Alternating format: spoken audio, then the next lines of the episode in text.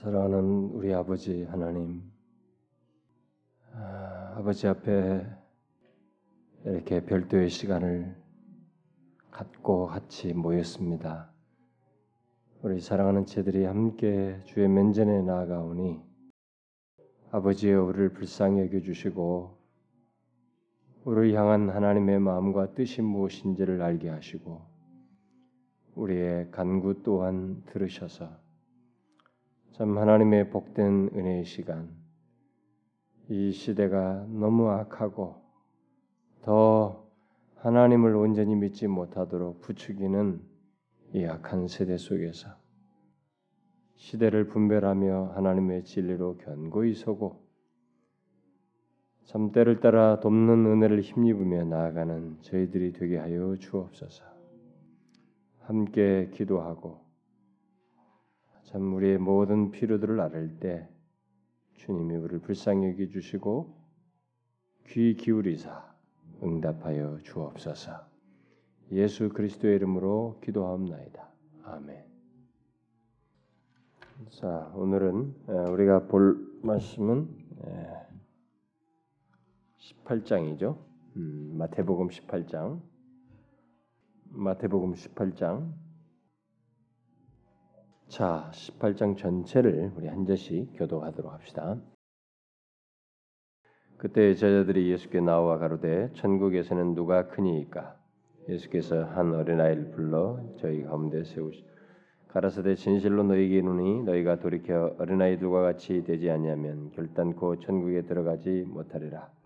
그러므로 누구든지 의 어린아이와 같이 자기를 낮추는 그이가 천국에서 또 누구든지 내 이름으로 어, 이런 어린 아이 하나를 영접하면 곧 나를 영접함이니 누구든지 나를 믿는 이 소자 중 하나를 실족해 하면 차라리 연자 맷돌을 그 목에 달리우고 깊은 바다에 빠뜨리는 것이니 나으니. 실족해 하는 이들이 있음을 인하여 세상에 화가 있도다. 실족해 하는 일이 없을 수는 없으나 실족해 하는 그 사람에게는 화가 있도다. 만일 내 손에서 내 발이 너를 실족해 하고 찍어내버리라. 불구자나 절뚝발이로 영생에 들어가는 것이 두 손과 두 발을 가지고 영원한 불에 던지는 것보다 나으니 만일 내 눈이 너를 범죄케 하거든 빼어내버리라. 한 눈으로 영생에 들어가는 것이 두 눈을 가지고 지옥불에 던지는 것보다 나으니라.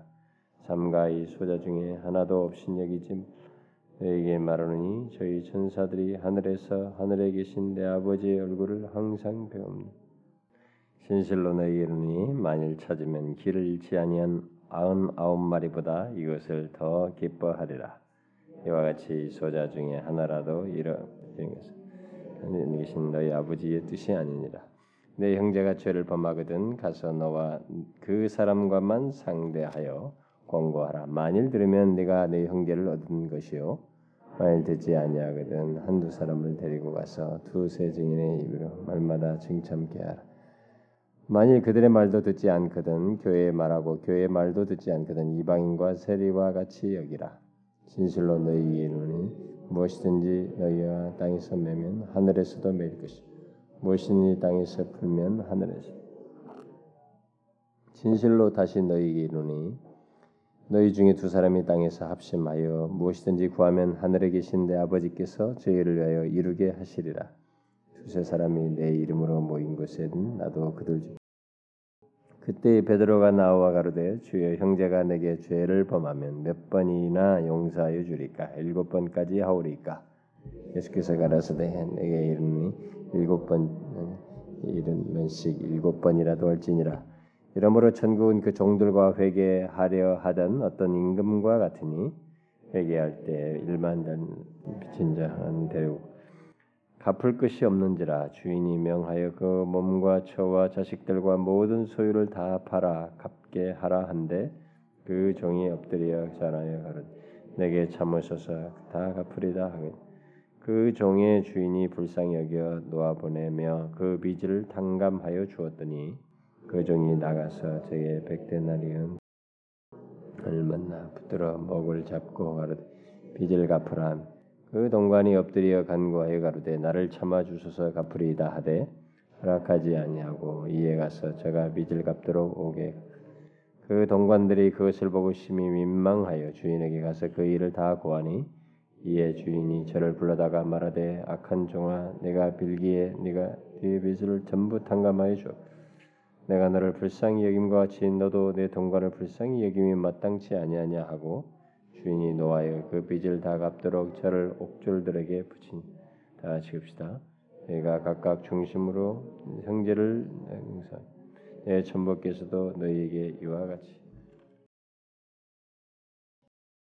이 지금 배경의 흐름을 여러분들이 잘 이해하셔야 합니다. 음, 지금 우리가 이 마태복음에 어떻게 흘러가고 있는지. 자, 예수님께서는 자신이 하나님 나라의 왕이신 것을 다각적으로 증명하셨지만 백성들은 그를 인정치 않고 배척했습니다.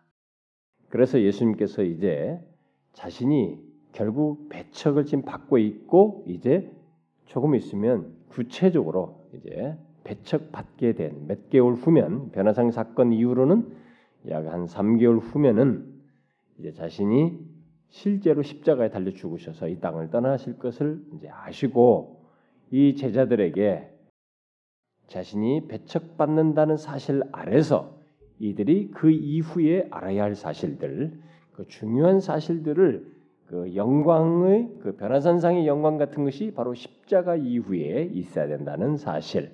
그러면서도 십자가의 길을 가되 반드시 이런 영광이 있다는 것을 보게 하는 그런 일들도 다 해주고 그리고 이제 제자들에게 집중해서 교육을 다 말씀을 하시는데 교훈을 하시는데 자신이 이제 십자가를 지고 이 세상에 떠나게 돼요. 육신으로부터 이렇게 부활하여 승천하시고 나면 이제 이들이 남아서 자신이 명한 일들을 하게 될 텐데 그 하게 될 때 어떻게 해야 되는지 앞으로 자신들이 주님이 떠난 이후에 어떻게 사역을 하고 해야 될 것인지 이런 것에 대해서 필요로 하는 여러 교훈들을 지금 이제 쭉 하기 시작하는 것이 바로 이제 그 17장에서부터 거론됐죠. 변화상 사건 이후부터 이제 이들에게 필요로 하는 다양한 배척을 염두에 둔 교훈들을 하셨는데 지난 시간은 우리가 믿음에 대해서 이들은 믿음을 잘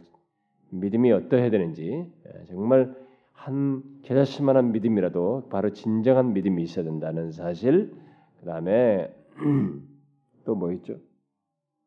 예수님께서 다시 반복적으로 자신이 죽으셔야 한다는 것 어? 그것을 통해서 이들이 그걸 준비시키는 일을 하시고 그 다음에 정부에 대한 이들은 바로 이제 주님의 뒤를 따라서 복음을 전하게 될 때 바로 이 정부와의 충돌이 있을 것입니다. 이 외부 세력과의 충돌이 있을 것이에요. 그랬을 때 바로 이런 정부에 대해서 국가와 이런 자신들을 제압하는 어떤 세력으로서 이 권세로서 권세와 이런 것들을 가지고 자신들을 반대하는 그들에 대해서 어떠해야 되는지 바로 그런 것들을 이제 교훈했는데 자, 계속해서 나갑니다. 20장까지 아마 계속될 텐데. 자, 오늘 먼저 읽었던 이 18장에도 여러 교훈이 주어지는데 이제 먼저 여기서 나오는 첫 번째 1절부터 6절에서 하시는 교훈은 이 제자들이 이제부터 사역을 하면 하기 위해서 꼭 알아야 할 것이 있습니다. 그 뭐냐면 천국에서는 어?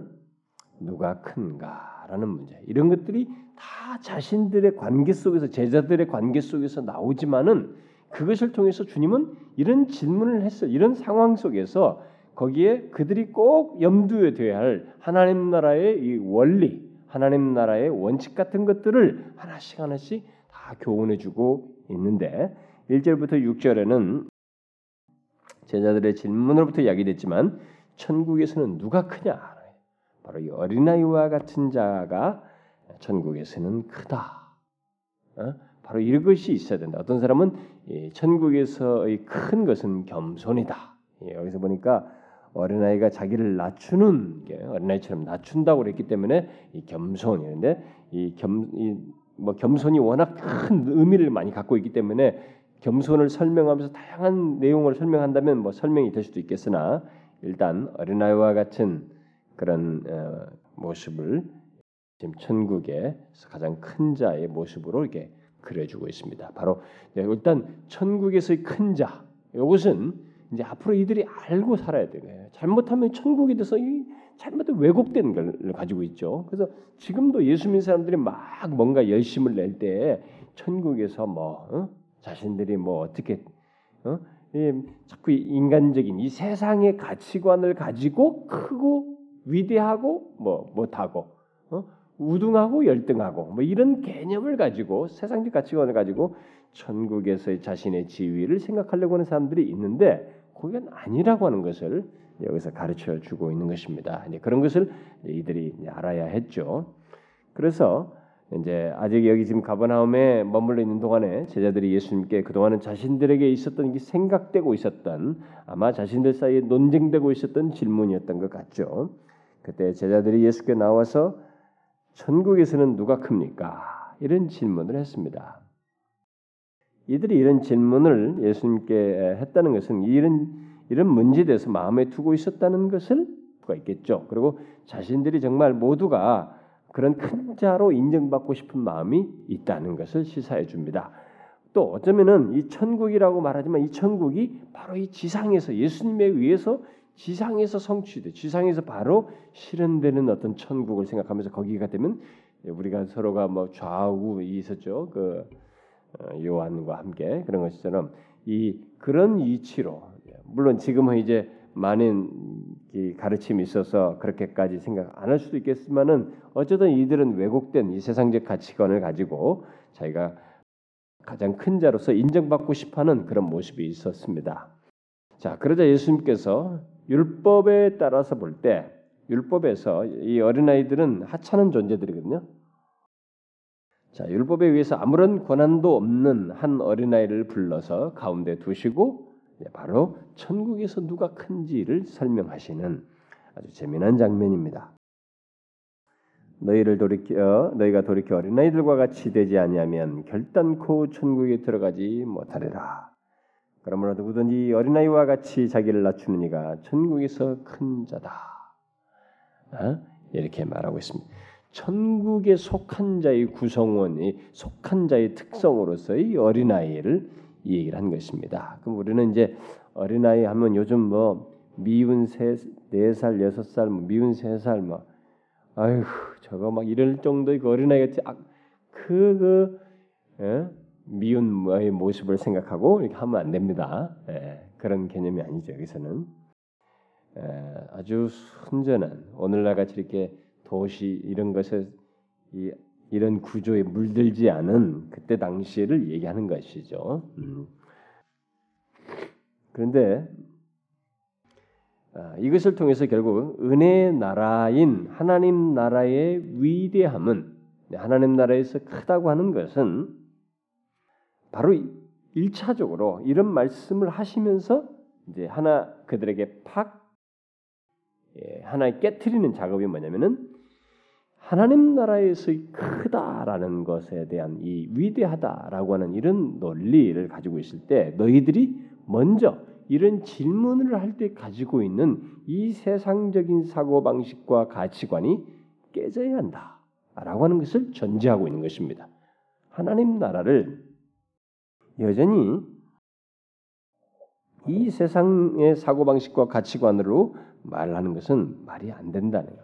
성 여기에 해당되지 않는다, 부합하지 않는다는 것을 음, 말을 하고 있습니다. 완전히 사고 방식의 변화가 있어야 된다는 것을 이, 이, 이 얘기 속에서 하시고 있는 겁니다. 왜냐하면 유대 사이에서는 유대는 이들은 율법에 의해서도 하찮은 존재였지만 어린아이들이 실제로 이 사람들은 아이들을 개수도 치지 않는 뭐 이런 것이었단 말이에요. 숫자도 세지 않는 그 정도로 이들은 하찮게 여겼었단 말입니다. 이제 그런 것을 이제 세상적으로 보면 하찮게 여기는 것인데 그, 그 존재를 놓고 이 하나님 나라, 하늘 나라가 하나님 나라가 어떤 것이냐 아, 이것을 얘기하고 있기 때문에 우리가 가진 이 세상적 가치관이 팍 깨져야 된다는 거죠. 파격, 예, 격이 깨져야 되는 거예요. 이들의 사고의 이 격들이 틀들이 다 깨져야 된다는 것을 전제하고 있습니다. 결국 뭐겠어요? 그러면 어린아이가 나올 때 바로 이 단순한 마음이죠. 일차적으로 보면 뭐 겸손함이라는 것을 먼저 떠나서 그런 걸 어린아이는 순전하고 단순합니다. 예? 여러분 어린아이들이 어, 뭐 요즘 애들하고 비교 아, 요즘 애들도 우리가 어린 아이들은 보면 그 번성이 있잖아요. 단순하냐 우리하고 우리는 네, 굉장히 복잡하지만 아이들은 정말로 단순합니다. 네, 바로 그런 거죠. 단순한 마음으로 믿는 거죠. 사탕만 준다고 해도 단순하게 받아서 믿잖아요. 우리는 막 사탕 좀 먹지가 말한다 안 된다 이렇게 교육을 시켜서 그렇지 그런 것이 없는 사회 풍토 속에서는 당연히 거예요. 아주 단순한 게 믿는 것입니다. 예? 단순한 마음으로 믿는 이 아이와 같은 자, 음? 단순히 예, 하나님께서 주신 것을 받고 하나님께서 말씀하신 것을 그대로 수용하고 받아들이고 예? 그런 것들을 이게 다 누가 줬니 그러면 저거 저 사람이 줬어요. 누가 줬어요? 내가 한 거야. 내가 뭐 만든 거야. 자기를 안 내세워요 어린 아이들은.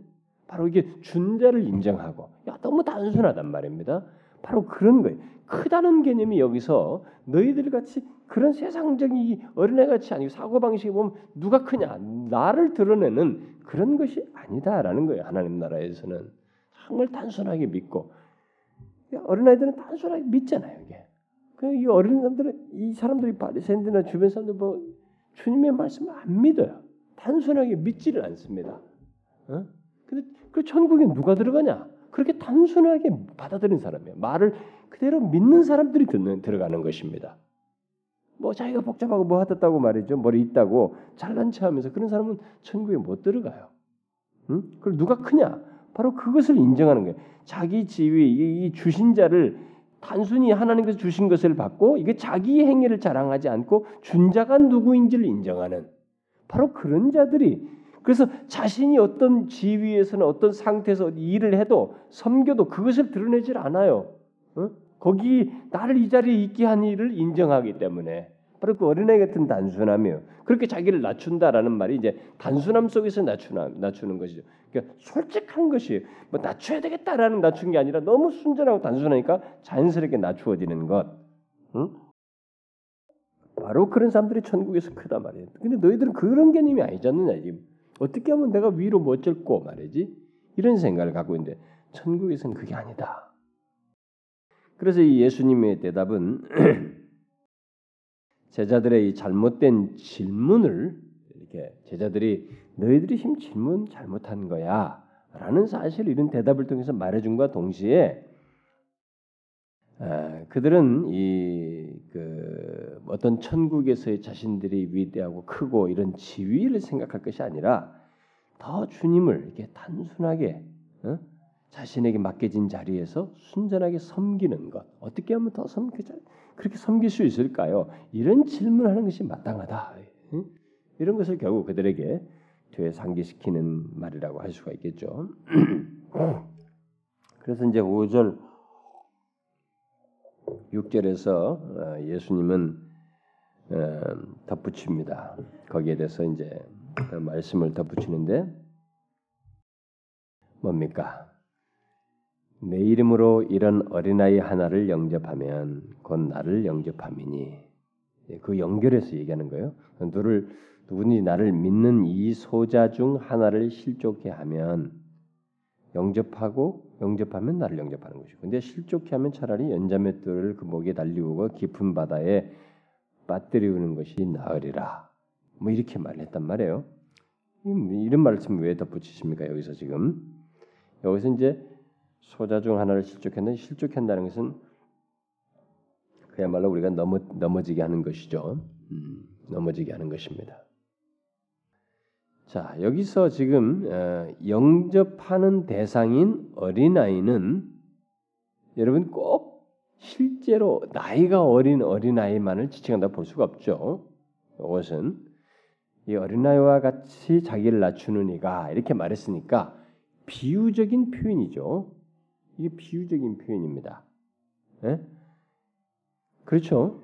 어, 그래서 어린아이도 거기에 해당되긴 하겠지만 어린아이와 같이 자기를 낮추는 자, 예? 바로 이제 그, 결국 그런 어린아이 같이 된 사람을 지금 말을 하는 것입니다. 그들은 주님의 눈에 어떤 자냐? 굉장히 귀한 자다는 것입니다. 어린아이와 같이 자기를 낮춘 자, 어? 바로 그런 자는 주님의 눈에 가장 큰 가치를 지닌 존재이다라는 것을 말해주고 있습니다. 그래서 그런 사람을 영접하는 자는 바로 주님 자신을 영접하는 것이다. 예? 여러분 이것을 잘 염두에 두셔야 합니다.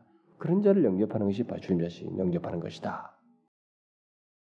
자, 우리는 예, 여기서 이런 얘기를 하면서 이제 덧붙이는 내용 속에서 나를 믿는 이 소자 중이죠. 이 소자 중 하나를 실족해 하면 이런 말을 하는데 자, 우리는 이게 대체적으로 이게 소자 여기 지금 소외되고 이렇게 아, 어린아이 같이 이게 당시에는 이렇게 무시됐던 이런 것들에 대해서 우리는 상식이 이 경향이라고 그럴까요? 우리들의 사고 방식이 이 세상에 워낙 가치관에 물들었기 때문에 부자와 고귀한 자와 지위가 있는 이런 사람들을 우리는 굉장히 좀잘 영접하죠. 그런 사람들은 그냥 후하게 대하고 이렇게 막 기쁘게 대하면서 세상에서 보잘것없는 그런 사람은 멸시하는 경향이 있습니다.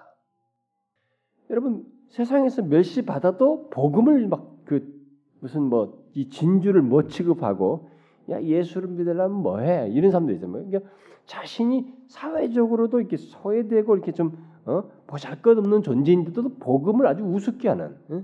그런 사람은 뭐 어쩔 수가 없겠으나 그런 거 말고 이제 마음이 어린아이처럼 이렇게 낮아져서 이렇게 소외된 소자와 같은 이런 사람들에 대해서 우리는 멸시해서는 안 된다는 것입니다. 그런 사람들. 예, 그들에게 만약에 그런 사람들을 멸시해서 실족해 하게 되면 그건 어떻게 된다는 거예요? 뭐 연자맷돌 얘기가 나오는데 그것은 하나님 그들에게는 하나님 나라 하나님 나라의 저주가 임하게 된다라는 막 그런 얘기입니다. 여러분 연자맷돌 목에다 말고 깊은 곳에 빠져들면 이 무기에 못 이겨서 물속으로 들어가잖아요. 어? 네, 그런 것처럼 저주가 된다라는 얘기죠.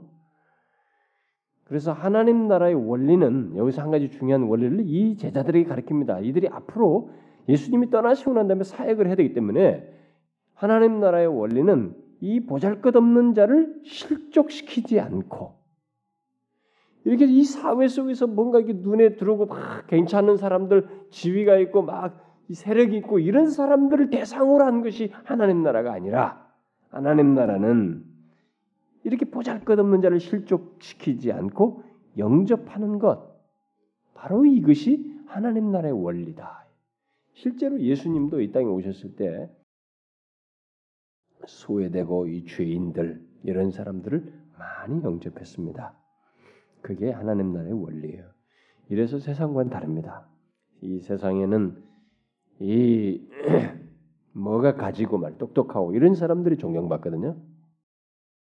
그 제가 이제 새벽기도 시간에도 그런 얘기 잠깐 했습니다만은 뭐 이명박 대통령이 이제 이 정부는 실용주의다 얘기단 말이에요.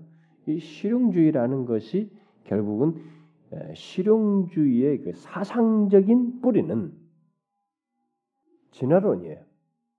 음? 이 실용은 실용주의는 이 진화론입니다. 약육강식과 적자생존이 그래서 최고를 이렇게 이 실, 강한 자들로 이렇게 가는 것입니다. 그래서 먹, 먹어야 된다는 거예요.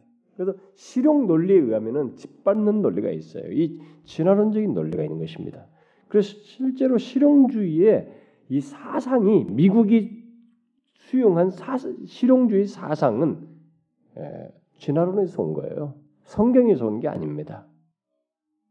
그러니까 지금 이, 이, 이, 양반은 뭐 자기가 크리스천이라고 하지만은 사실 그런 것 하나도 모르는 것이죠. 그러니까 경제 논리, 어, 성공이 축복이다. 뭐 이런 논리만 가지고 있으니까 이렇게 하는 거야. 그러나 성경을 보면 하나님 나라의 원리는 그게 아니에요. 약자를 돌보는 것이거든. 그렇다고 해서 무슨 또 너무 지나치게 막 이, 이 어? 오직 정부 자체 모든 것이 약자만을 한다면 이쪽으로 편중되게 해서도 안 되지만은 이, 그런 것이 있지만은 정부가 하나님 나라는 아니니까. 근데 이 하나님 나라에 속한 교회만큼, 하나님 속한 교회만큼은 이것이 선명해야 된다. 우리는 약한 자를 돌봐야 돼.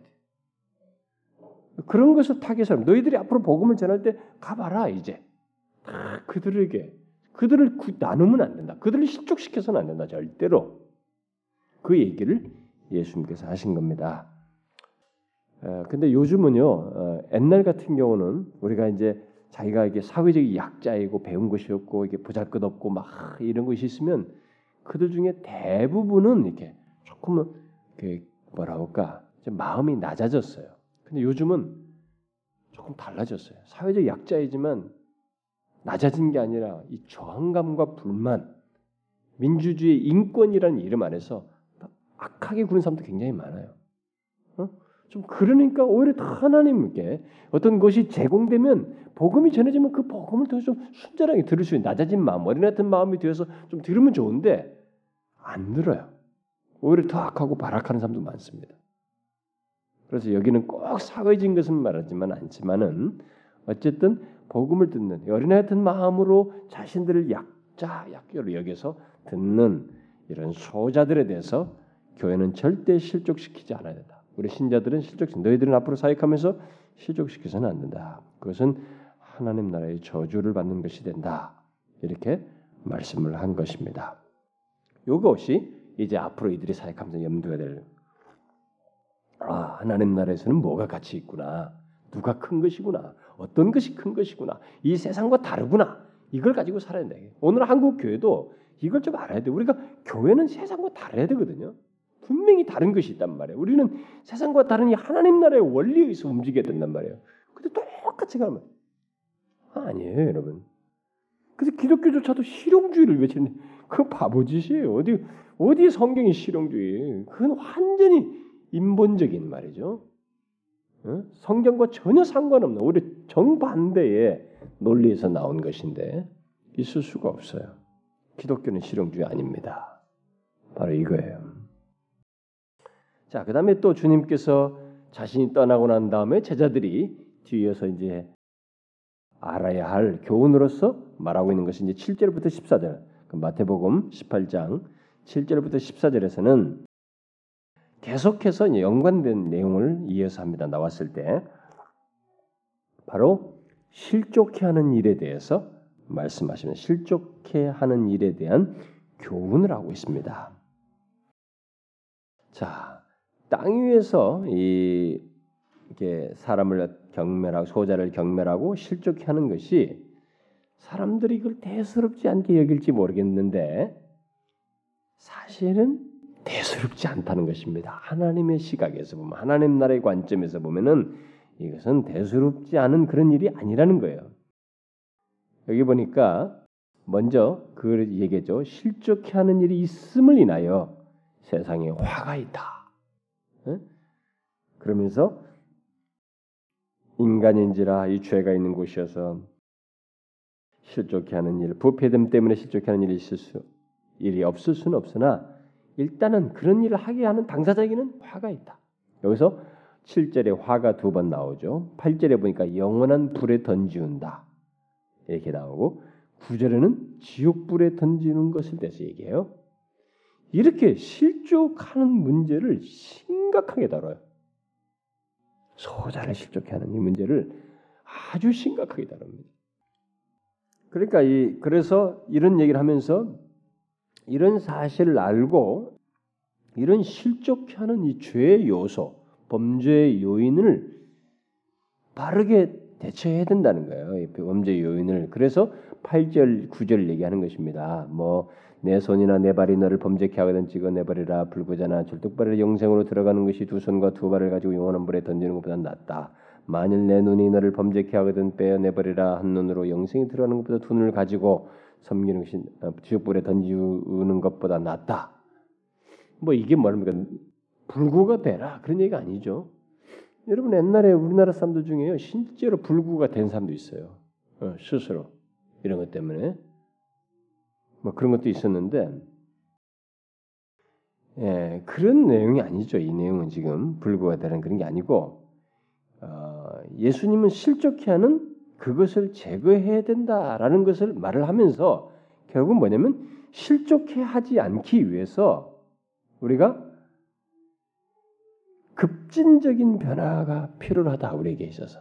실족치 않기 위해서. 이게 우리들에게 굉장히 이렇게 이렇게 우리가 보면 막 아유 손을 찢고 어떻게 이런 일이 있어요? 막 그러니까 끔찍한 얘기냐 이렇게 파격적일 정도로 이 급진적인 어떤 변화가 필요하다. 그 정도로 실족치 않지 않기 위한 아주 중대한 심각한 진지한 파격적인 이런 태도 마음에 이런 그런 것을 다루는 일들이 우리에게 있어야 된다라는 것을 예수님께서 말을 하는 것입니다.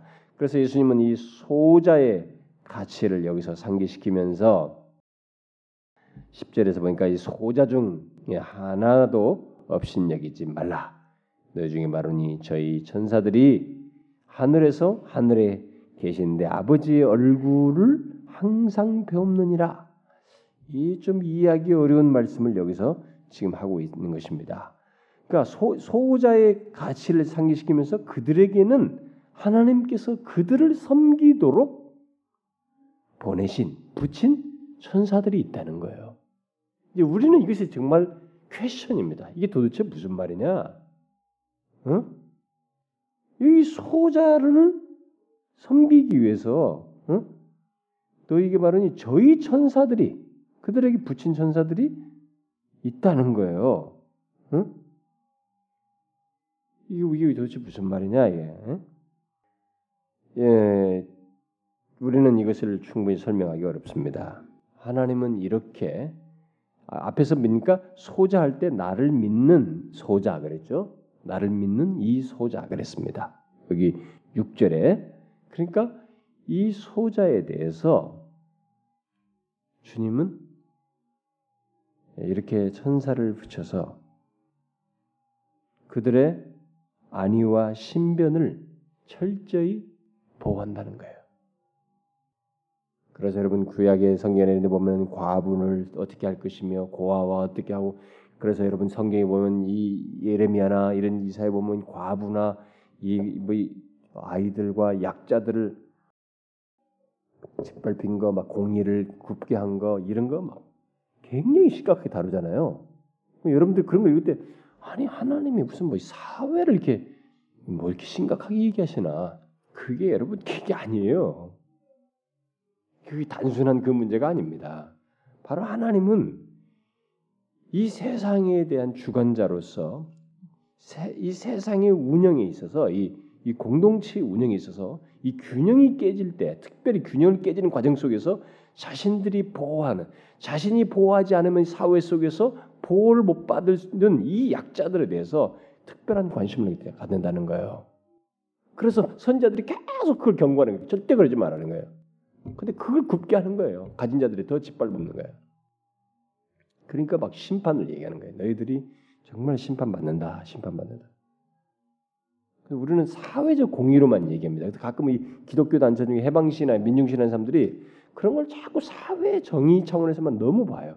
그게 사회 정의는 아주 2차고요. 그, 그것이 사회 정의로서 밖으로 드러나 보이긴 하는데 더 중요한 것은 하나님의 이 엄청난 통치 논리가 있어요, 거기에. 이 세상을 주관하시고 운영하시는 하나님의 통치가 있습니다. 그리고 그 약자들을 이렇게 여기 보니까 천사를 붙여서 보호하시면서 유지시키는 그들을 존재케 하시는 그런 일이 있어요. 그래서 우리는 이제 이런 얘기가 있을 수 있습니다. 뭐 왜 하나님이 이 사람은 나면서부터 이렇게 안전뱅이가 됐습니까? 근데 하나님이 이 약자를 이게 하나님 영광을 드러내기 위해서다. 이런 얘기를 한단 말이에요. 그 약자들에 대해서 하나님은 다 이런 1차 일반 은총 영역 안에서도 그렇게 배를 하시지만 특별히 자신을 믿는 소자에 있어서는 더욱 더 선명합니다. 이 부분이. 그래서 그걸 조심시키는 거예요. 업신여기지 말라 하나라도. 그래서 우리가 교회 공동체 안에서 하찮아 보이는 것 같은 사람들 있죠. 사회적으로 소자와 같다고 여기지는 사람들, 그런 주님을 믿고 있지만 소자와 같아 보이는 사람들 있죠. 이런 사람들을 굉장히 조심해야 돼. 은연중에 우리가 실족시키면 안 됩니다. 이 가진 자는 가진 자의 행동을 함으로써 실족시키고 하여튼 다양하게 하는데 정말로 조심해야 됩니다. 제가 우리 교회에서 뭐 항상 여러분들이 저를 오해하기도 하는 요소이기도 하지만은 저는 우리 교회에서 어떤 사람이 믿음을 이 사람이 신앙을 장 정착할 때까지 그리고 여기서 아직까지 전혀 막힘이 없이 사람들 사이의 관계 속에서 기득 세력, 기득권 세력이라고 그들은 보지 않겠지만은 마치 기득권자들처럼 전혀 자유롭고 아무런 거리낌이 없이 문제가 없이 활보하는 사람보다 여기 와서 뭔가 아직은 어색해하고 이런 사람들 그 사람이 뭐 사회적인 약자여서뿐만 아니라 이 공간 안에서 약자처럼 여겨지는 이런 사람들을 제가 굉장히 신경 써요. 그래서 새로운 사람들 이런 사람들을 제가 기존 신자들은 자기들은 뭐 아, 우리하고는 얘기도 안 하냐 주일날 모르는지 모르지만 저는 예배당에서 뭐 얘기할 때 그들에게 신경 많이 써요. 물론 그리고 교회에서 또 우리가 약자들에 대해서 더 소자들에 대해서 더욱 더 그래야 됩니다. 이게 지금 하나님 나라의 그런데 여기 18절에 18장 11절에 없음 그랬는데 이게 왜 없음이라고 하냐면 어떤 사본에는 또 있고 많은 사본은 없는데 어떤 사본은 없 많은 사본이 없는데 어떤 사본에는 있어서 이걸 보편적인 견해를 따라서 없음 처리한 것입니다. 그래서 이것과 병행구인 이런 상황에서 이런 여기에 없음에 해당하는 내용이 첨가된 뭐 다른 사본이나 또 누가복음 같은 걸 참조해 보았을 때는 여기 보면은 인자에 온 것은 잃어버린 자를 구원하려 함이니라라는 구절이 다른 사본은 있다는 거죠. 그러니까 여기서 내가 이 소자 이런 소자 인자에 온 것은 바로 잃어버린 자들 이런 자들을 구원하기 위해서 왔다. 어? 이렇게 주님께서 말씀을 하셨다라는 거예요. 뭐 그렇게 연결시켜서 해도 하나도 문제가 되지는 않습니다. 그래서 이제 이들이 제자들이 앞으로 사역하러 나가면서 예수님이 이제 승천하시고 난 다음에 이 땅에 남아서 영혼들을 대할 때, 복음을 전할 때 그들은 명심해야 될 겁니다. 소자. 이 한 사람을 신족하게 만든다. 그걸 이들은 아주 유념하면서 살아야 했던 것이죠. 그런 걸 지금 또한 교훈해 주십니다. 그러면서 이제 그 12절부터 14절에서 주님께서 이제 계속 잃어버린 자 한 사람을 그, 그렇게 되면 이게 그 없음의 그 사본도 영, 아니, 있는 내용과도 상당히 연결되죠. 여기서 보니까 그 계속해서 잃어버린 자가 아, 이렇게 잃어버린 한 사람 영혼 이렇게 그한 사람 한 사람이 돌아올 때마다 얼마나 하늘에서 큰 기쁨이 되는지 바로 그 얘기를 양 100마리가 있는데 그 중에서 하나를 길리려면 이 가지고 한 마리를 찾는 문제로 얘기를 하십니다. 그래서 그 99마리를 산에 두고 가서 다 이게 다 이제 모은단 말이에요. 모았는데 어? 다 숫자를 세 보니까 한 마리가 모자라요. 그러면 이 목자가 어떠하는 거예요? 그 한 마리를 찾기 위해서 이거 놔두고 가지 않느냐 이거예요. 막. 온 산을 다 헤매서라도. 그랬을 때 아이고 이놈 여기 있었구나. 그 찾았을 때 이 목자가 얼마나 기쁘냐는 거예요. 양 한 마리에 대해서도. 우리는 사실 이런 걸잘 우리는 이런 사회가 경험이 안 돼서 잘 모릅니다. 모르는데 사실 이걸 매 관리 목자는 얘네들과 거의 할 일이 없어요. 이것만 계속 나, 나쁜 짐승이나 지키면서 풀 초장으로만 인도하는 사람이기 때문에 근데 그 항상 자기가 지키고 같이 했던 데가 하나가 없단 말이에요. 다 모았는데 숫자를 세보니까 그럼 찾으러 가지 않느냐 이게 얼마나 또 기쁘냐. 그러면서 이와 같이 소자 중에 하나라도 이뤄지는 것은 하늘에 계신 너희 아버지의 뜻이 아니다. 이렇게 소자 한 사람의 소중함을 얘기를 하십니다. 이게 바로 하나님 나라에서 큰 기쁨이 된다. 그래서 하나님께 있어서 구원받은 소자 한 사람은 굉장히 보배로운 존재들이다라고 하는 사실 바로. 근데 이것을 알고도 소자를 없인 여긴다? 그건 정말 있을 수 없다 이런 거예요. 이 주님이 이렇게 하시는데 우리들이 그 소자를 없인 여기면서 실족해 하는 일을 한다. 그것은 있을 수 없다. 그래서 우리는 실족해 하는 일을 피하기 위해서 대단히 주의를 해야 된다는 것입니다. 음? 바로 그 내용이 한 영혼의 소중함과 함께 실족시키지 않아야 된다는 내용이 이렇게 어우러져서 쭉 나오고 있습니다. 제자들은 이것을 염두에 두고 이제 사역을 해야 되겠죠. 저와 여러분도 똑같습니다. 이걸 명심해야 됩니다. 오늘날 이 교회들이 자꾸 부유해지니까요. 큰 교회들은 한 사람을 아주 우습게 알아요. 음? 큰 교회들은 뭐 당신 안 해도 뭐 카운트도 안 되고 뭐 손도 못 미치고 그러니까 우습게 합니다. 응? 뭐 오늘 뭐 새로운 사람 몇십 명 왔대. 소중하지 않아. 아주 너무 우습게 알아요. 그렇지 않아요, 여러분. 그건 정말 교회들이 잘못하는 거예요. 물론 자신들이 조직상 이 현실상 어쩔 수가 없어요. 그래서 mega church는 성경적이지 않아요. 아주 mega church는 성경적이지 않습니다.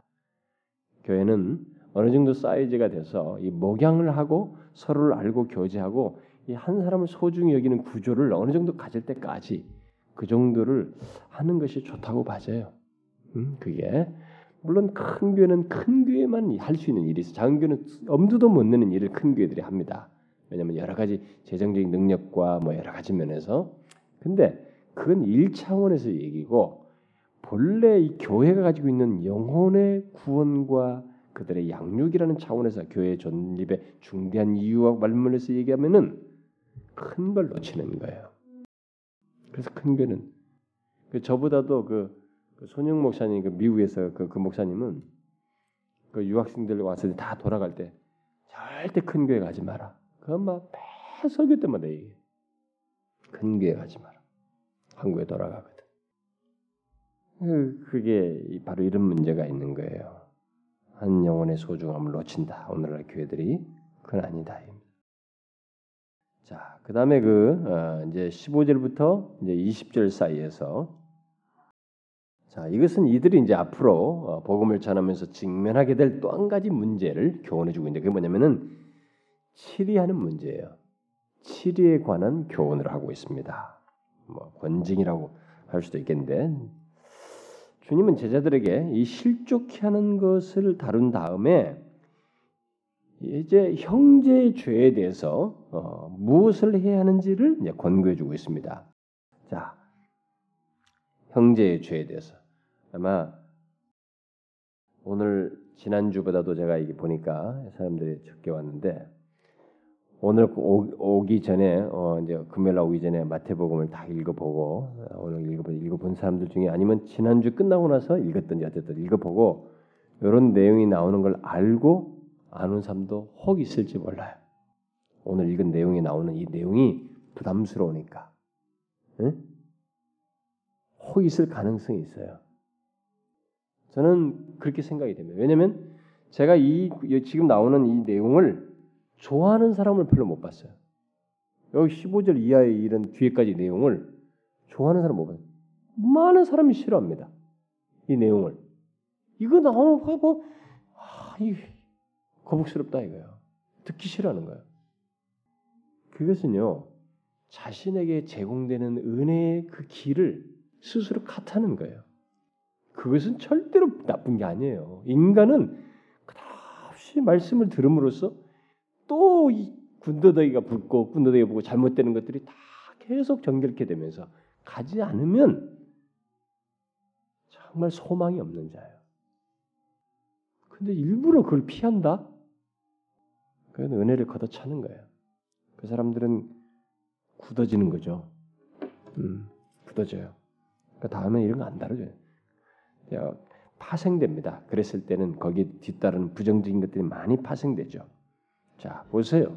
이 7위 관에서 교훈을 하시는데 주님은 여기서 원리를 얘기합니다. 만일 누가 성제가 죄를 범하면 그 사람과만 상대해서 권고를 해라. 둘이 해결하도록 하십니다. 그런데 듣지 않았다. 그러면은 두세 증인을 데리고 가서 두세 증인의 입으로 말마다 이렇게 증참하도록 해라. 그래도 듣지 않았다. 그러면 교회에 말해라. 응? 교회에 말해가지고 듣게 해라. 우리 교회 청년들이나 우리 뭐 장년들도 마찬가지 이 말씀을 들어야 할 사람들이 내가 볼 때는 많이 있다고 생각이 돼. 응? 많이 있어요. 저는 옛날에 이런 거 다 설교했습니다. 용서 문제 하면서 다 했어요. 근데 그 사이에 또 군더더기가 묻은 거예요. 이거 생각해야 돼요. 이거 넘고 신앙생활 바르게 할 수 없어요. 근데 제가 일단 교회적인 차원에서 우리가 이런 문제를 할 때 저는 교회적인 차원에서 제가 합니다. 여러분들은 아무도 모르시죠? 제가 여러분들이 하나도 모르는 사이에 그동안 지나온 세월 속에서도 제가 우리 교회 안에서 범죄한 자를 은밀하게 다뤘습니다. 그리고 그가 회개했기 때문에 제가 그 이상 진전을 안 시켰습니다. 우리 교회 옛날에 권징했던 사례가 있었죠. 교회적으로 예, 그런 일이 있었는데 이것은요 반드시 돌이켜야 할 문제인데 여기서 우리가 교회적으로 어디서 돌이켰냐면 둘이 얘기할 때 돌이켜야 됩니다. 둘이 얘기할 때 여기서 회개가 안 되고 진척이 안 되면은 그것은 계속 가요. 그래서 어디까지 갑니까? 그래도 안 되고 안 들으면은 마지막에는 어떻게 해요? 그래도 죄를 인정치 않으면 그를 외인 취급하라는 거야. 이방인과 세리같이 여기라. 교회에서 하나님 나라에서 제외된 자로 여기라는 것입니다. 와 무섭죠? 축출해요. 그렇다고 그래서 우리가 그 사람을 막 이렇게 할 때도 저놈은 이제 죽은 사람이야. 뭐 어쩌면 이렇게 막 그 사람을 경멸하거나 미워하면 안 되죠. 저 사람이 언젠가 다시 돌아오기를 기도하며 우리가 힘쓰긴 해야 됩니다. 그러나 현재 상태가 그런 것에 대해서는 이렇게 하라 이렇게 말하고 있습니다. 그래서 만일 음, 하나님의 백성들이 한 마음 한 뜻으로 이렇게 이렇게 칠이 권징을 실시하며 뒤에 이제 18절, 19절, 20절의 내용이 연결돼서 나오는데 18절, 29절, 20부터 20절 사이 말씀대로 무엇인지 너희가 땅에서 매면 하늘에서 매일 것이고 무엇인 땅에서 풀면 하늘에서도 풀리는데 이런 일이 교회를 통해서 말씀 안에서 행해지는데 내가 다시 말하니 너희가 두 어, 너희 중에 두 사람이 땅에서 합심하여 무엇이니 구하면 하늘에 계신 내 아버지께서 저희를 위하여 이루게 하시리라. 두 세 사람이 내 이름으로 모인 곳에는 나도 그들 중에 있을 것이다. 그러니까 한 마음 한 뜻으로 권증을 실시하며 이렇게 합심해서 기도한다면 하나님께서 그들을 축복하실 거라는 거예요. 그들의 기도를 들어주실 뿐만 아니라 주의 이름으로 모인 곳에는 아무리 숫자가 적어도 그 가운데 자신이 임하여서 그들의 기도를 들으시고 그들의 삶을 축복해 줄 것이다. 이렇게 얘기하는 거예요, 결국.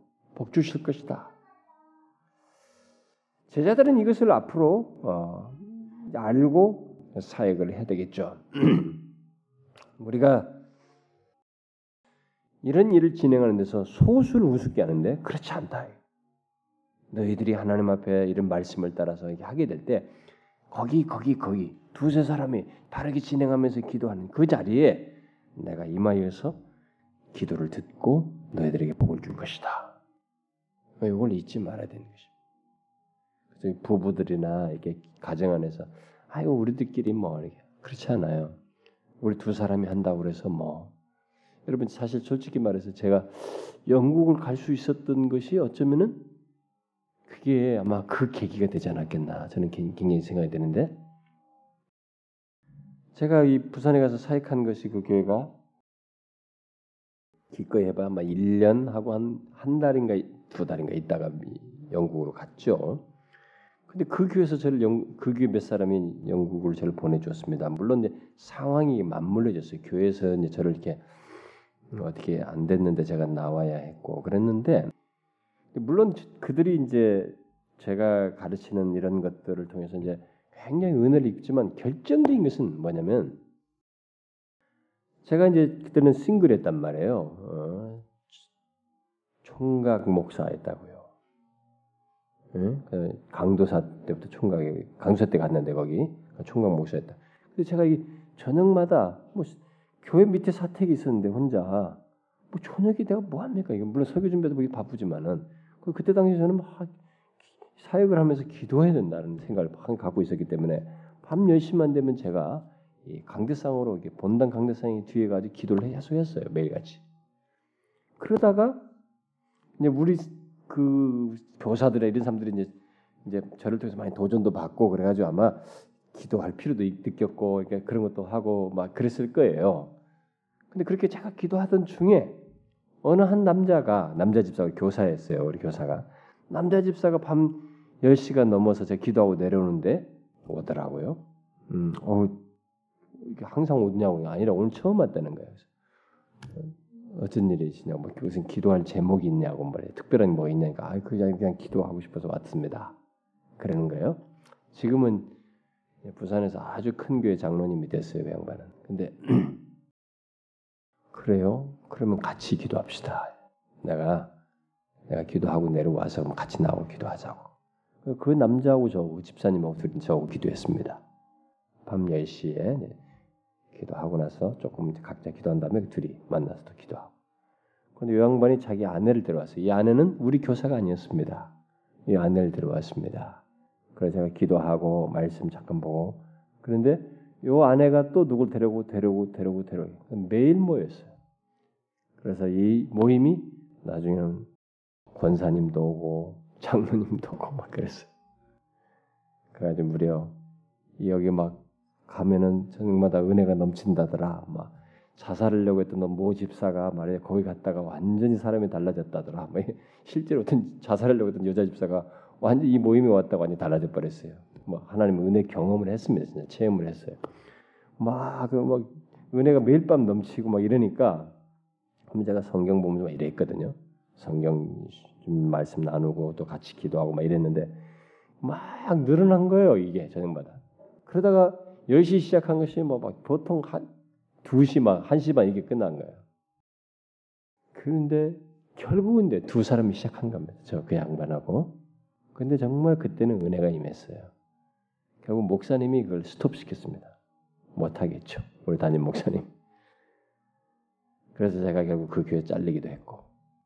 그러니까 이 양반들이 저를 불쌍히 여겨가지고 유학을 저를 보내준 것입니다. 가는 비행기부터 돌아오는 비행기까지 그 양반들이 다 줬어요. 한 10명도 안 되는 사람들이. 그 기도에 있던 사람들이 다. 근데 제가 딴 얘기 하려는 게 아니고 두세 사람이 모인 곳에 아, 그건 맞아요. 정말로 두세 사람을 얕잡아 볼 게 아닙니다. 정말 은혜가 넘쳤어요. 정말. 가지고 이 사람들이 안 피곤하냐? 안 피곤하다는 거예요. 저도 진짜 뭐 2시 돌아가고 2시 반 들어가고 그러다가 5시 새벽기도 가야 되잖아요. 뭐 저는 뭐 진짜 거의 해골이 되다시피 했죠, 저는. 예. 뭐 바로 또 신방 나가야 되고 막참 수면이 모자라 굉장히 힘들었습니다. 정각 때. 근데 이 사람들은 진짜 안 피곤해. 너무 밤마다 행복하다는 게 좋다는 거예요. 매일 그게 뭐이지? 은혜가 넘치니까. 그 보세요. 직장 생활 늦게 하고 집에 돌아왔는데 기도하면서 은혜가 경험한다. 다른 거예요, 여러분. 그 두세 사람 모인 것이 하나님이 함께한다. 주님이 그 얘기하는 거예요.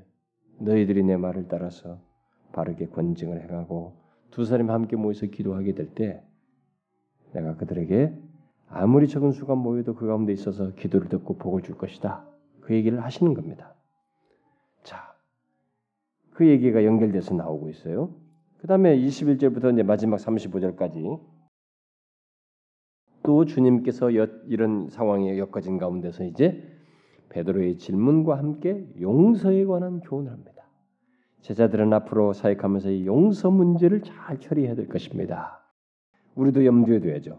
자, 베드로가 지금까지 예수님의 모든 가르침을 잘 듣고는 질문한 것입니다. 만일 형제가 죄를 범하면 그리스도 안에서 그 형제를 얼마나 용서를 해야 됩니까? 얼마나 많이 용서를 해야 합니까? 그래서 결국 자기 딴에는 생각한 거죠. 몇 번이나 용서해 주리까? 일곱 번까지 하오리까? 이렇게 물은 것입니다. 근데 당시 랍비들이 세 번까지 용서해 주라고 가르쳐 줬거든요. 당시에. 근데 이 베드로가 일곱 번까지라고 하니까 굉장히 관대한 제안을 한 것입니다. 이, 이 사람으로서는. 그런데 주님께서 뭐라고 말했습니까? 음? 일곱 번뿐만 아니라 일흔 번씩 일곱 번이라도 할지다. 뭐 계산하면 490번, 어떤 사람들은 490번을 해야지. 그건 아니죠. 끝이 없이 하라. 음? 끝이 없이 응?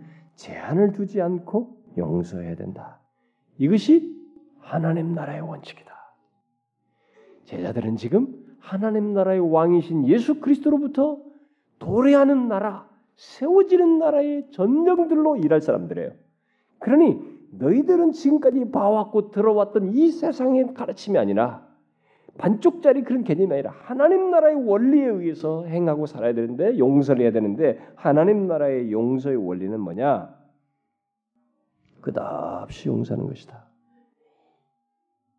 왜냐하면 하나님께서 우리를 끝이 없도록 용서를 하시기 때문에 하셨고 또 하시기 때문에 그러므로 용서에 대해서 저와 여러분은 하나님 나라에 속한 우리들은 하늘에 계신 그 아버지의 그 자비로우심, 우리를 그렇게 끝없이 용서하시는 그분을 따라서 제한을 두지 말고 용서를 해라. 이게 하나님 나라에 속한 자들이 용서에 대해서 취할 태도이다. 범 자기에게 죄를 범한 자에게 취할 태도이다. 이렇게 말을 하고 있는 것입니다. 자, 그러면서 이 개념을 명확히 더 설명하기 위해서 비유를 드는 거죠. 예, 보니까 이제 어, 천국은 그 종들과 회개하려는 어떤 임금과 같다. 라면서 회개할 때 1만 달란트 빚진 자가 있는데 데려와라. 그런데 종이 보니까 뭐 갚을 것이 없어요. 그러니까 이제 주인이 명해서 그 몸과 처와 자식과 모든 소유를 다 팔아 갚게 해라. 그러면 너에게 소유 있는 있는 걸 다 해라. 근데 1만 달란트가 뭐 어느 정도냐? 지난번도 얘기했지만은 오늘날은 뭐 카운트가 잘 안 되는데요. 정확히 하여튼 뭐 100억에 가깝다고 생각하면 됩니다. 뭐 그 돈을 굳이 우리 식으로 환산하자면은 하여튼 최소한 60억에서 50억 이상 60억, 70억, 80억 이렇게 돼서 100억 사이 그 정도의 분량이라고 생각하면 돼요. 그러니까 100억, 100억을 높게 잡아서 100억이라고 100억을 빚었는데 단숨에 종이 아유 그러면 저한테 시간을 좀 주십시오. 내게 좀 참으십시오. 다 갚으립니다.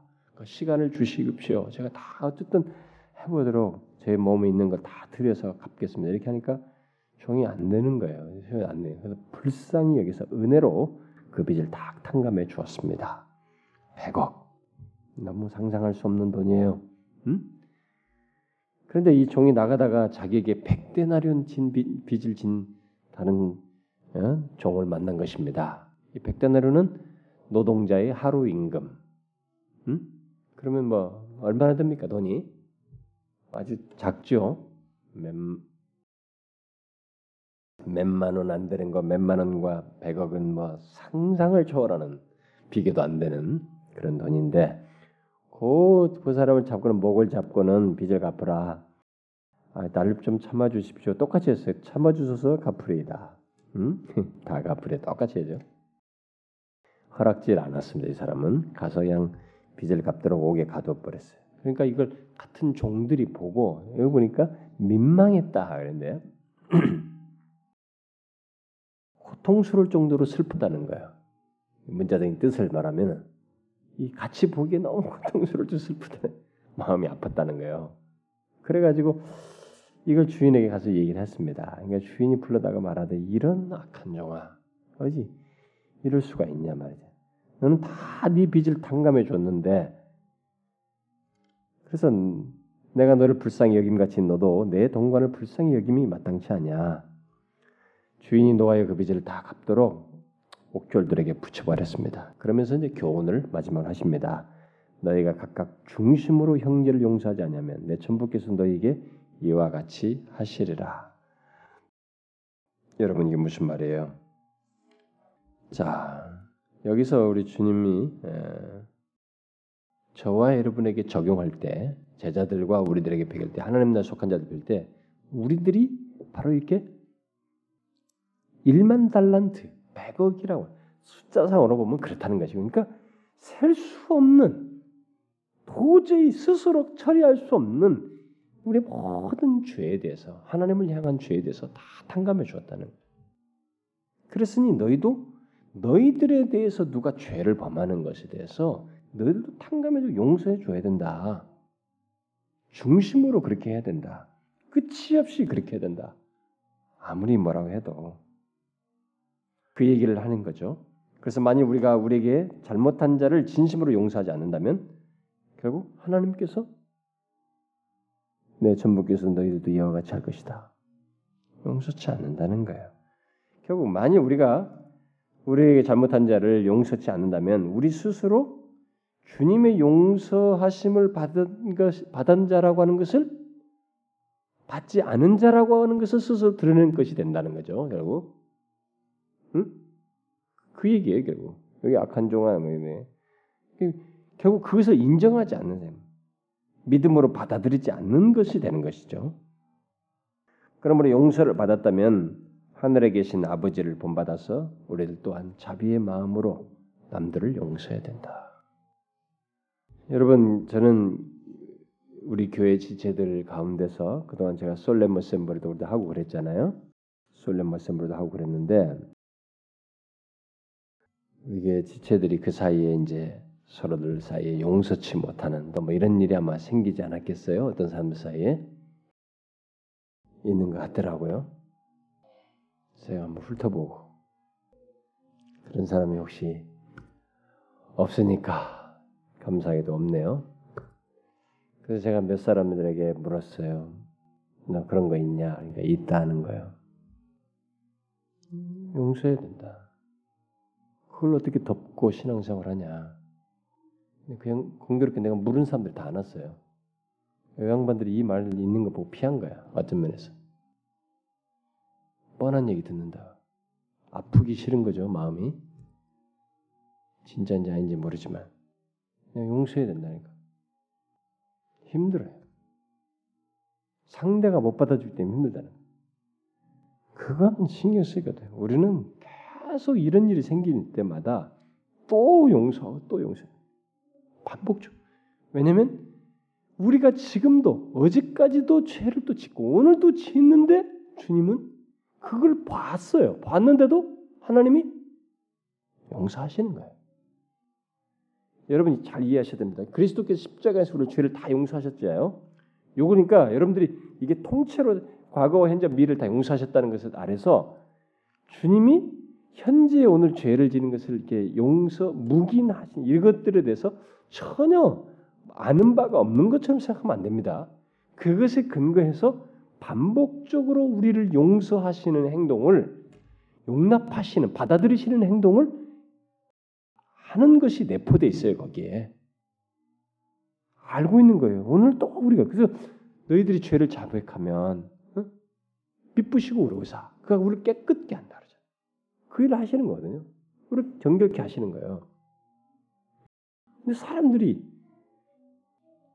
우리가 그렇게 죄를 반복적으로 보면 하나님 다 용서하시는데도 불구하고 그것을 생각을 안 해. 그 남들 죄 문제를 갖다 그냥 못하겠다는 거지. 힘들겠다는. 안 받아주니까. 그거 하지 말고 너는 너로서 해란 말이지. 왜 그런 일이 생기냐. 물론 있어 인간인지 아까 말한 것처럼 어, 나는 전혀 아닌데 상대가 용 상처를 주고 심한 말을 해가지고 내가 너무 고통스러워가지고 이거 없잖아. 말 이럴 수도 있는 것도 있어요. 뭐, 음? 자기 본의 아니게도 어떤 식으로든 우리는 이것을 주님의 말씀을 명심해야 된다. 너희가 중심으로 형제를 용서치 않으면 내 천부께서도 너희에게 이와 같이 한다. 얼마나 무서운 얘기예요, 이게 여러분. 너무 무서운 진노예요, 이게. 용서가 안 된다는 것은. 그리고 용서치 않는 사람은 자기가 용서받은 것을 믿음으로 인정치 않는 것이에요. 이걸 해야 됩니다, 여러분. 아무리 세월이 지나도 또 하고 또 하고 또 하고. 하나님 아버지는 우리에게 우리가 하는 것보다 횟수가 더 많은 것을 하셔요. 여기에 대해서 여러분들이 확고하셔야 됩니다. 이것이 안 되면 은혜를 못 받아요. 자, 이제 정리합시다. 여러분들에게 마지막으로 제가 이 오늘 살핀 내용을 가지고 몇 가지만 권면해 드릴게요. 우리는 실족하게 하는 사람이 되어서는 안 됩니다. 음? 실족하게 누군가를 실족하게 소자를 실족하게 하는 자가 되어서는 안 됩니다. 우리들이 다각적으로 할 수도 있어요. 실족은 뭐 여러 가지로 묘사가 되는데 어떤 사람을 그리스도로부터 멀어지게 하거나 나 때문에 그 구원의 길 밖으로 나아가도록 한다거나 참된 신앙을 싫어하도록 한다거나 이런 것을 우리가 어떤 식으로 말로서든 행동으로서든 이렇게 실족해 하는 일을 하지 말아야 됩니다. 정말로 경성해서 그래야 됩니다. 그것은 이방인에게까지도 이 걸림돌이 되게 하는 거예요. 음? 그런 것은 우리가 자꾸 실족하게 되면은 어떤 사람들에게 걸림돌이 되는 거죠. 또 형제간에 이랬던 게 불화가 있을 때 음? 그것을 고치기 위해서 주님이 정해주신 이 원칙을 따라서 해야 된다. 특별히 가능한 한 둘 사이에서 해라. 거기서 끝나라는 거죠. 거기서 이 형제 사이의 이런 불화를 반드시 해결하고 문제를 어, 해결하라. 세 번째 용서. 끝까지 용서하라는 거예요. 힘들어도 두 가지 근거를 생각해 가지고 뭐예요? 하나님께서 나를 용서하셨고 또 나를 계속 용서하시고 계시다는 것을 알고 용서를 해라. 또 다른 하나는 심판 때 우리를 시험하는 표준이 뭐냐? 시험하는 이 표준이 그날의 남을 용서하지 못한 사람은 용서받지 못한다는 이 표준이 우리에게 적용된다는 것을 알고 그날을 생각하고 용서하라는 거예요. 이걸 명심하셔야 됩니다. 여러분들이 이 내용을 통해서 잘 적용하시면 좋겠어요. 예? 이 말씀을 잘 적용하십시오. 어려워하고 마지막에 실수와 이 부족에 대해서 두려워하지 말고요. 그래도 그래도 그런 모습이 있기 때문에 또 주의 말씀을 따라서 간다. 항상 그러시면서 주의 말씀 안에서 우리에게 주신 이 교훈대로 행하고자 합니다. 아시겠죠? 음. 자, 기도합시다. 하나님 아버지 감사합니다. 하나님께서 우리에게 다각적으로 은혜를 주십니다. 항상 우리의 삶에 개입하셔서 우리를 이끄실 뿐만 아니라 시시때때로 주의 말씀을 통해서 우리들의 죄악되고 걸림돌이 되는 것들을 제거할 수 있는 기회를 주시며 참 주의 교훈을 따라서 은혜의 더 풍성함으로 나올 수 있도록 다시 기회를 주십니다. 주님이여 주의 말씀을 따라서 우리가 바르게 반응하며 주님 앞에 설 수 있도록 도와주시고 그래서 본래 주께서 이런 말씀을 주실 때 뜻하신 바가 우리의 삶 속에서 그대로 드러나고 유익과 복을 얻는 일이 있게 하여 주시옵소서. 하나님 아버지, 참 이 시간에 우리가 이 나라와 민족, 몸된 교회와 우리들에게 있는 성경학교와 수련회, 참 이 직분자들이 섬기고 교회에서 예배하며 우리들의 전도하는 이 모든 것 속에 하나님의 역사를 기대하며 간구했는데요. 주님이여 이 문제의 사안들을 따라서 우리의 현실과 교회와 우리의 영적인 모든 문제에서부터 현실에 이르기까지 하나님의 주권적인 은혜와 참 친밀하신 은혜를 베푸셔서 참 나라는 나라대로 몸된 교회는 교회대로 우리 개인은 개인대로 우리의 가정은 가정대로 하나님의 만지심과 이끄심 아래서 참 이 폐역한 세대 더욱더 악하고 하나님을 거역하고 하나님을 등지고 싶어하는 문화와 이 환경이 조성되는 세대 속에서 참 견고히 진리 안에 서며 주의 은혜로 살아가는 저희들이 될 수 있도록 인도해 주옵소서. 참 우리는 하나님의 은혜 없이 정말로 살 수 없는 자들입니다. 오 아버지여 주의 은혜 말씀을 통해서 우리를 끝없이 권면해 주시고 바르게 서게 하셔서 항상 은혜 거하는 저희들 되게 하여 주옵소서. 여기 모인 사랑하는 지체들의 개별적인 문제와 형편과 처지를 아십니다. 저들이 무엇을 간구하고 있고 얼마나 절박하고 있으며 자신들의 그 직면한 상황들과 문제 속에서 또 미래를 두고 자녀를 두고 기도하는 것이 무엇인지 아십니다. 어, 아버지여, 우리가 인간이요 너무 약하여서 주께서 우리에게 때를 따라서 은혜를 베푸시고 우리의 기도를 들으사 자비와 긍휼을 베풀지 아니하시면 우리는 잠시 또 우리에게 있는 이 약함들을 이겨내기가 어렵습니다.